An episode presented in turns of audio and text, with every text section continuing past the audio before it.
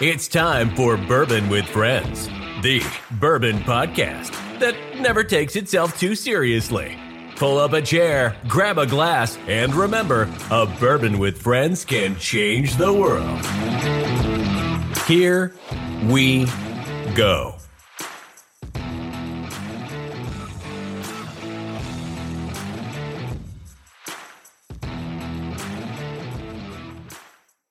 Hello and welcome to another episode of Bourbon with Friends, Bourbon Across America. I'm joined as always with my co-host Connor. How's it going, man? How are you doing? I'm inspired by that, Connor. I'm inspired. um, and today we're joined by Vince. Uh, Vince actually comes to us from Bardstown, Kentucky. Uh, he actually works at Bardstown Bourbon Company, and uh, he's going to kind of tell us a little bit uh, about his bourbon story. Vince, how are you doing? I'm doing well. How's it going, guys? It is going well, except for the fact that it got really, really hot in this room. Like all of a sudden, like I don't even know why, but I'm about. I feel like I'm about to start sweating all of a sudden. It just, it just Ah, happened. Ah, take your shirt off. The No. That- that- it- there's been no bourbon yet. Like that's the Oh. thing. It's, um, it, it's. I, I I took the shirt off one time for a charity on a live, and I think that's the Ooh. first and only time that's going to happen. But it was for veterans, right? So it's a it was a good cause. So Yeah, you got to you got to do it for veterans. That's there's no other choice. You have to. Correct. So, Vince, why don't you kind of talk to us a little bit about, um, you know, who you are, uh, where you're from, and then, uh, you know, kind of what got you into bourbon to begin with. All right. Um, let's see. Well, my name is Vince Metcalf. Uh, born and raised here, Bardstown, Kentucky. Actually grew up a little bit outside of town, little community called Corvertown. Most people don't know about Corvertown, Kentucky, but it's where my parents still live. But live in Bardstown now. It's like ten minutes away. But um, I don't know. I went to UK, graduated, go Cats. Uh, while I was in Lexington, I started out at uh, Town Branch Distillery over there, uh, Lexington Brewing and Distilling Company, I should say. So they do like Town Branch bourbon and rye, and uh, they uh, they have their Kentucky Bourbon Barrel Ale beer. So that was like my first distillery job. I'll be honest with you. Before that, I wasn't that much into drinking bourbon. I was more interested in just like the industry of it, you know, Mhm. like the the hospitality, the tourism part of it. Right. Um, so I ended up working there, kind of like most of my last year of school, and uh, that got my foot in the door, and then eventually uh, made the jump over here to Bardstown. So you told us kind of earlier, uh, your first, your first bourbon was Town Branch single barrel. How was that experience? Just kind of with Well- that first initial one. It's tough, you know. It definitely wasn't my first sip of bourbon. You know, you know how it is when you're younger, around here especially. Um, in the bottle. it- When Yeah. when you're young in Kentucky, you mean young people in Kentucky drink bourbon? Really? Shh. if you call KG and Coke bourbon, My God. I call that rotting your insides out. yeah, Call that a Um, good time. It's just whatever you could get your hands on. Whoever's older brother had a ID that would get you something, but Yeah. um, yeah, when I was, I honestly, I've always been more of a beer drinker, but uh, definitely love bourbon. So when I was at Town Branch, um, started trying more stuff just to learn more about flavor profiles and everything. Um, and they had, you know, they had their like regular Town Branch, but it was the Town Branch single barrel that really got me hooked, I guess, because it was the first time I really like tried to taste something to like actually think about what I was tasting. You know what I'm saying? Right. Yeah. right. So, uh, 10 year old, you know, probably 115, 120 proof cask strength. Uh, that's when I really decided, hey, this bourbon stuff's actually pretty tasty. And that kind of where it went from there. So you you you you mentioned that um your first bourbon or what really got you in into bourbon or you know was working as a waiter at Mammy's Kitchen in college. Get, kind of Yeah. elaborate on that for us. Okay. Have you ever been to Mammy's? I have not. All right. Next time, uh, next time you're in Bardstown, um, and assuming you can't get into, you know, the Bardstown Bourbon Company kitchen and bar, you need to check out Mammy's. So Mammy's, uh, it's downtown Bardstown, a little uh, mom and pop like country cooking. You know what you want when you come to Kentucky, but uh, mm-hmm. they've got a huge like bourbon bar, one of the nicest bourbon bars in town. So like uh, when I was in Lexington or living in Lexington for school, I would come home and, and I was working there over summer for a couple summers and breaks and stuff like that. Um, and learned more about bourbon. Um, you know, they trained us on like what we had at the bar and different products. And right. Figured out what's good. I realized that, you know, Pappy was the expensive stuff and everything else. But um, there, I really realized how much bourbon means to people, you know, and like right. people come from all over the world to to Bardstown, and I've lived here my yep. whole life, so you don't think of it as being like interesting or fun. it's just like what's happening here. It's just a small town USA, you know. Uh, but I realized that we had something cool here, and that's kind of what brought me in more than anything was realizing uh, that you know we've got something here that's nowhere else in the world and people come from all over the world to check it out so initially you know i was more interested in uh, like the hospitality and tourism part uh, and just ended up liking the stuff too so yeah well it's it's obvious you ended up liking the stuff because you um what what you did there, you know, developing your own blend and having it released as a wide release with yeah. uh, Fusion Number Four. I mean, coming from someone you, you know, um, relatively younger in age. I, you say you're 26. I'm 25. Mm-hmm. So, you know, having the palate to dis- distinguish those notes and you know have it be accepted company wide and then released that yeah. is um that's impressive in itself. So tell us a little bit about like how that how that aspect, you know, how that fell into place for you. Right. Well, first off, uh, you know, shout out to just the company for even like taking someone like me, you know, my perspective into play. You know, usually places they'll have like their master blender or master taster. Well, here, you know, they want to get everyone's perspective. We all like something different, but we can all, you know, come together and agree on something. So it was cool. Uh, basically, just trial and error, lots of tasting, hmm. um, different things. It was a fun, uh, so worse, fun worse jobs than that. Yeah, yeah, definitely. definitely um, worse jobs. Yeah, they just send you home with a little kit, you know, samples from multiple different barrels, different mash bills, different ages you know, wow. we know how many barrels we have of each recipe. So some you can only use so much of a percentage because we don't have enough to, you know, fill up the batch. Uh, so just kind of tweaking it along the way. You, you start just with your base, you know, which was uh, like a 13 year old source, you know, for the fusion. We're blending it with some older stuff. Uh, and then you just kind of taste and tweak along the way. So, right. a little more of this, a little less of that, and until I found something that I like. I'll tell you what really I was torn between two blends that I created, and they were both pretty different.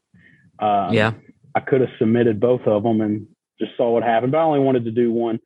And my dad, who he like he drinks bourbon, he likes bourbon, but he's not like you know a big bourbon drinker. I had him taste you know which one he prefer. He tasted them both and told me which one he preferred, and that's the one that I submitted, and it's the one they ended up going with. So it's pretty cool, just being a part of that, seeing how it's done, and just uh, yeah, kind of a trial and error thing. Is that something that like so obviously to be not just a blender but a master blender that's apprenticeships that's years of years yeah. of practice that's years of you know that's that's you know, usually some type of chemistry background for the most part.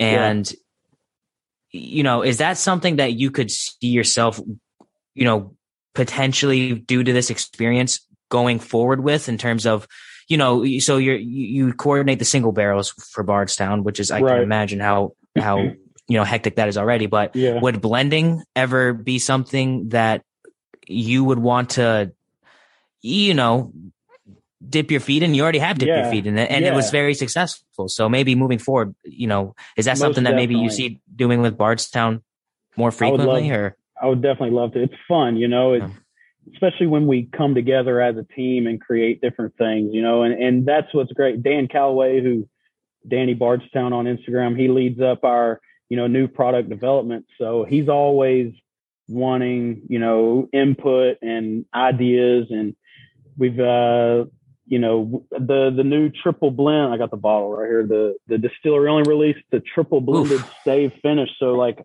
our visitor center team here, we all work together to create that, you know, it, so it's fun. Um, and it's definitely something I want to continue to do, learning more about different flavor profiles. You know, I, I think, you know, I think I have a decent palate. I know what's good and what I Yeah. don't like. Um, I'm not the best at like picking out certain, you know, notes, cherry, you know, all that, but I know what I like and what I don't like. So I think, uh, I think that's, that's the bottom, the bottom line is, is it good and will it sell?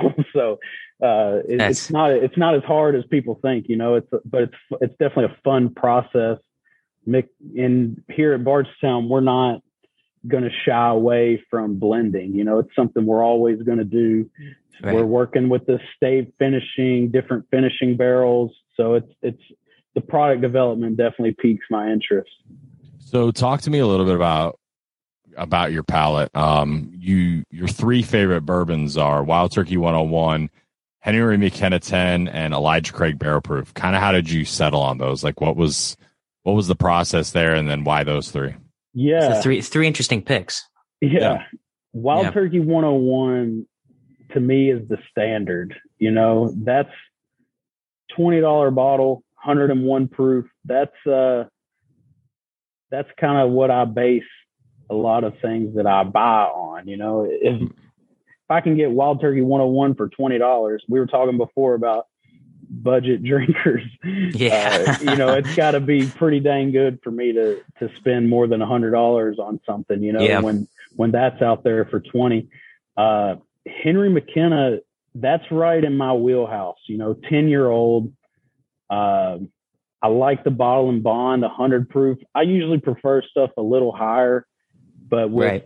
the ten year old and and I don't know, that's just a good point. I know it won a lot of awards and got Yeah. a lot of recognition. So I don't want to sound too basic saying that's one of my favorites, but it, it is. You know, I, I, agree. sip quite often. Elijah Craig. There's always a lot of Elijah Craig in my house. Uh, when I lived with, well, still at my parents' house, but when I lived with them, my mom works for Heaven Hill, so she has Okay. Elijah Craig and Oh. Larceny. Um, so that's that's when I go over to their house. That's usually what my dad's drinking is Elijah Craig. So that's usually what I'll have. So the Interesting. barrel proof to me, you know, I like kind of the higher proof stuff. So uh, I've had. Do you have a f- good, uh, Do you have a favorite barrel proof release of Elijah Craig? not in particular. I did their. Uh, they have that new like uh, Heaven Hill bourbon experience out there. You need to check that out when you come to town. Um, you can like fill your own bottle. You get to sample like four different things. They only let you buy one bottle. I would have bought more than one, but uh, I ended up going home. I think it was like a 12 year Elijah Craig barrel proof. So it was whatever they had on the fill your own bottle tap that I went home with that day that I'm still Sweet. savoring. Yeah, that one was Yeah. still good. It's like sweet as candy, but like can't remember the proof, 120 something, and I don't know. It's Ooh. good. Perfect. Yeah. So, what's your earliest bourbon memory? I don't know. It's tough. I mean, You probably don't remember. yeah. um, I- I don't know. You know, in high school, you like we talked about like the which I don't count Kentucky Gentleman as bourbon. Um, maybe uh, that's a tough. I don't really have like one early bourbon memory. Not like from drinking bourbon, but my mom, she's been at Heaven Hill my entire life, so I remember touring. She works at the the bottling facility here in Bardstown, so I remember taking a tour there. I was little, you know, maybe five or six years old, and uh, that's that's the earliest memory of me actually realizing what bourbon is, and it's something that it's alcohol that people drink. So, it's a tough question. Yeah. Hey, I mean, um, I, I my earliest bourbon memory, I probably would would be in my like mid twenties. So I, I, I get it. Um, do you have any bad bourbon stories? Like everyone has like some that are really funny. Do you have any of those? Yeah, definitely. Um, please do tell. Yeah, uh, there's been some nights, you know, where you get a good bottle of like Eagle Rare or maybe just like a simple makers that just goes down super smooth and you end up uh, finishing most of the bottle with someone or if not all uh, wake up with a pretty bad headache but uh, pants are off. yeah i drank a lot of bourbon during the pandemic just being home and yeah sipping and same sipping for hours and it's where this whole getting, thing came from yeah, maybe getting a little sick here and there. Uh, not too often, but it happens, you know. So right.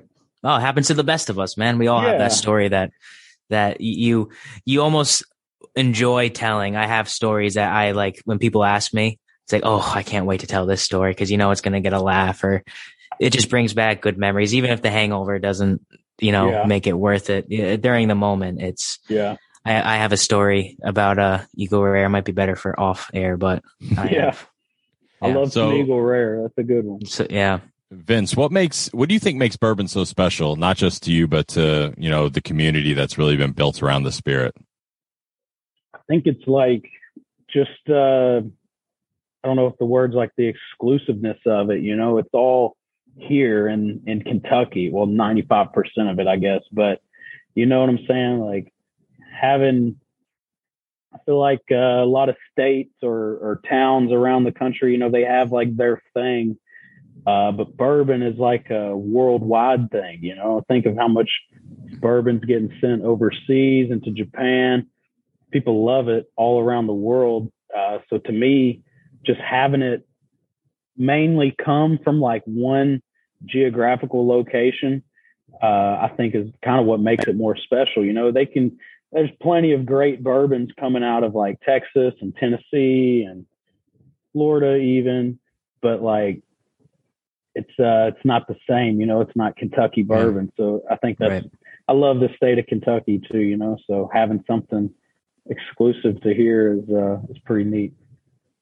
When you're when you have like a get together or party or something like that, right? Like what's the what's the one thing when you're picking a bottle of bourbon? Like if you're like i'm going to pick this bottle what what's your why behind why you're going to pick that bottle for an evening?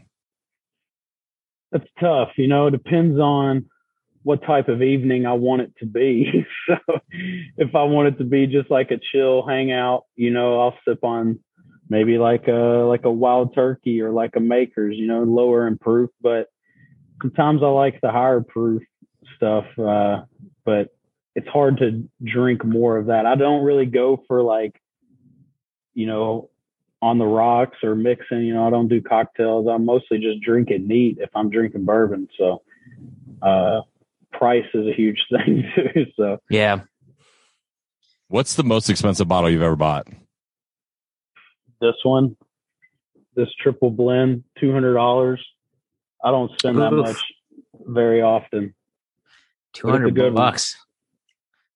We uh, I don't yeah. know if we should ask him about his thoughts on the secondary market or not.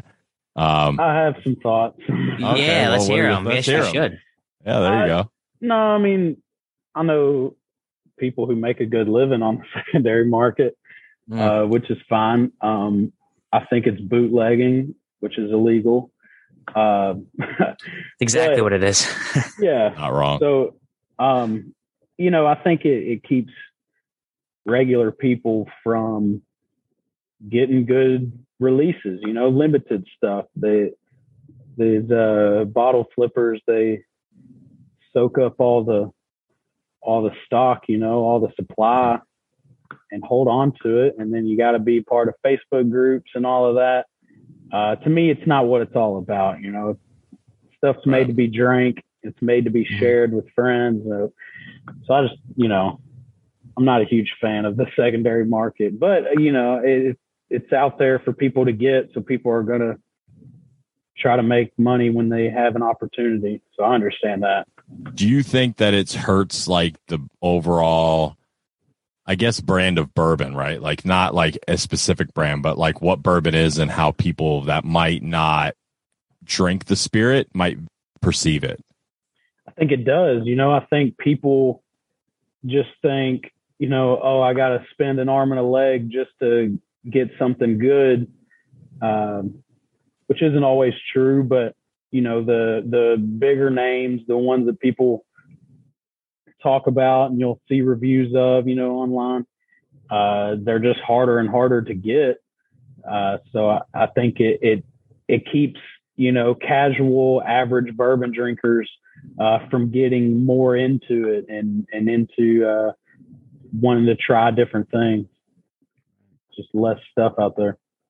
Yeah. I agree, man. I think that it's definitely something that's I think it's definitely something that's a little harder for people who don't love the spirit like we do to to really go in there. So, you know, it's it's really cool. So, kind of your last thoughts on on this, you know, obviously bourbon is very American and stuff and and and it's, you know, it's the national spirit uh of, of our country.